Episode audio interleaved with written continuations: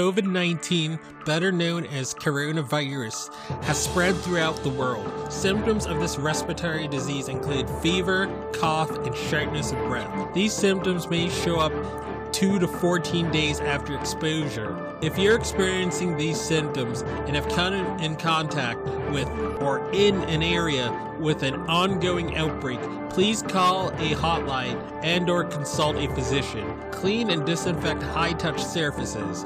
For more information, please visit cdc.gov slash COVID-19. Thank you. Hello, everyone. Welcome to the I Am Cannabis Sativa podcast. I'm your host, Dan Scotland. If you are currently a medical marijuana patient and want to tell your story and be featured on the podcast, feel free to email me at iamcannabissativa at gmail.com. Feel free to hit us up on Instagram at iamcannabissativa. You can also find me on Twitter at icsativapod. You can find and subscribe to our podcast on Spotify, iTunes, Anchor FM, Overcast, Radio Republic, TuneIn, Stitcher, Google Play Music Store, and more.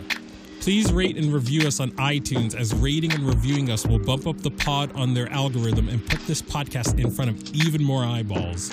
If you like what we are doing, please become a Patreon supporter of the podcast and support us. Supporting us helps us to keep the lights on, pay rent, pay for hosting, equipment, and travel. And you can do this by going to https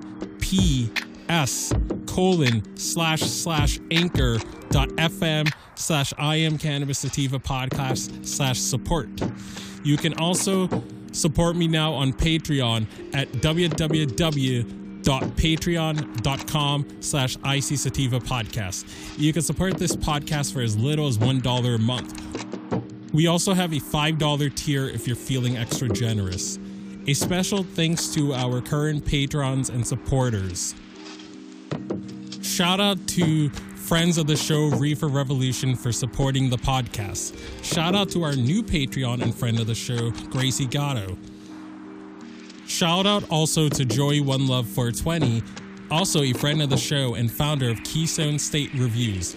Becoming a Patreon or financially supporting us through Anchor, Patreon, PayPal gets you perks like early episodes, exclusives, and, and shout outs at the beginning of every episode. We also have been recently syndicated by friend of the show, Russ Belfill, and will now be featured weekly on Radical Russ Radio right before his show from Monday 7 a.m., Tuesday 9 a.m., Wednesday 11 a.m., Thursday 1 p.m., and Friday 3 p.m., all mountain times. And without further ado, let's get to the episode joining you from Legal, Massachusetts, heartland of America. You can find me anywhere you find podcasts such as iTunes, Castbox, Stitcher, TuneIn Radio, or iHeartRadio, and other platforms like it. You can also follow me on Instagram at underscore I am Cannabis Sativa and Twitter whenever I'm on it at IC Sativa Pod and Gettr at IC Sativa Pod. So this is another car episode. I don't want to keep this one particularly long. I'm just um, just sort of freewheeling one again, kind of like a brainstorming session. Um, the, the Dems are cooked for the next two to four years. Um, they're doing a lot of things that have been turning me off as of late. I don't I don't see myself voting for them for the next two to four years either. I don't know who I'm voting for yet, but it's not them. Um, I think they're going too far in a lot of things, and they're not even addressing the sky high gas prices and um, inflation. Um, but ex- instead, they just want to they just want to give you empty culture war platitudes and put put their marbles on all the wrong things or whatever. But I'm I'm, I'm getting in the weeds here. But the Dems don't look like they care about about how they appeal uh, or how they uh, appear to their voters and to people like me that have been voting for them for for since what 2007. Um, I don't know. They're not. They're they're, they're gonna to retake the House. They're gonna retake the Senate. Um, it's not like you're gonna really get reform anyway. Now, I mean, again, you have a lot of Dems against it, so it's not really gonna make a difference federally that much.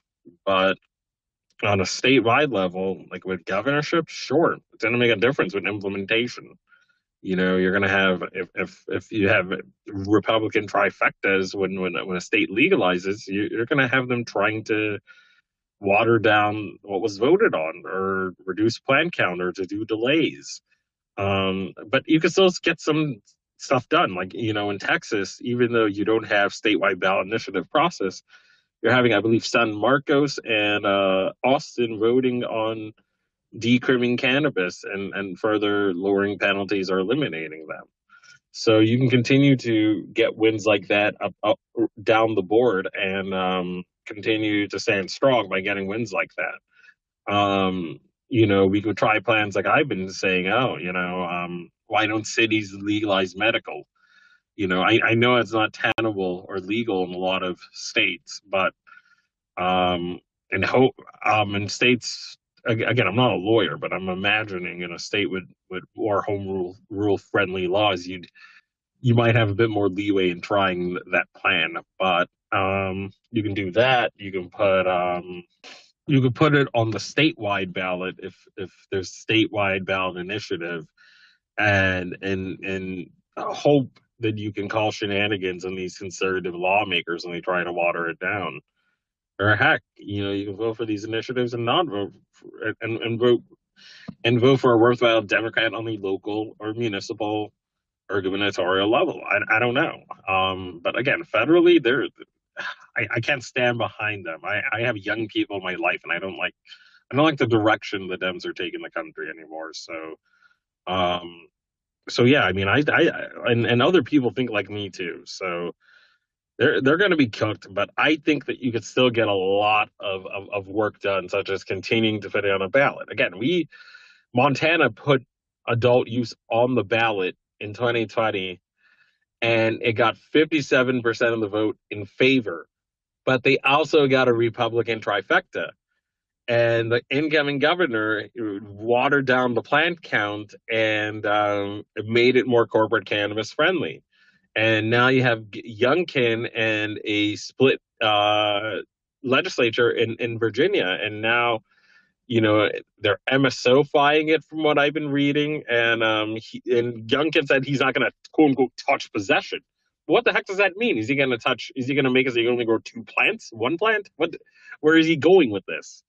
again, you have to read between the lines of these politicians. A lot of these people are, are, are English majors, liberal arts majors, lawyers. I've, I've, I've studied among these snakes, so I, I, I, I, I know their weasel words. And again, I've been, I've been analyzing politics for close to two decades now, and I've been in journalism since high school. So, you know, this, this is a second, second nature to me. But again, I mean, you could still get wins like that. I mean, we have to continue to put things on the ballot. I know Oklahoma is going to put it on the ballot this year. Missouri, they're going to put it. And I think they're going to. I think those states, they're going to. It's, it's going to pass. And friend of the show, John Payne uh, from New Approach, Missouri. Check out check out our interview with him if you haven't already. Um, he did an excellent, superb job of putting it on the ballot, and it got nearly seventy percent of the vote. I think it'll get seventy percent next time. But again, I mean the red wave is going to happen. It's inevitable, but you can still stand strong, and get some wins. But I don't want to keep this episode too long. So peace out, ciao, and stay medicated, my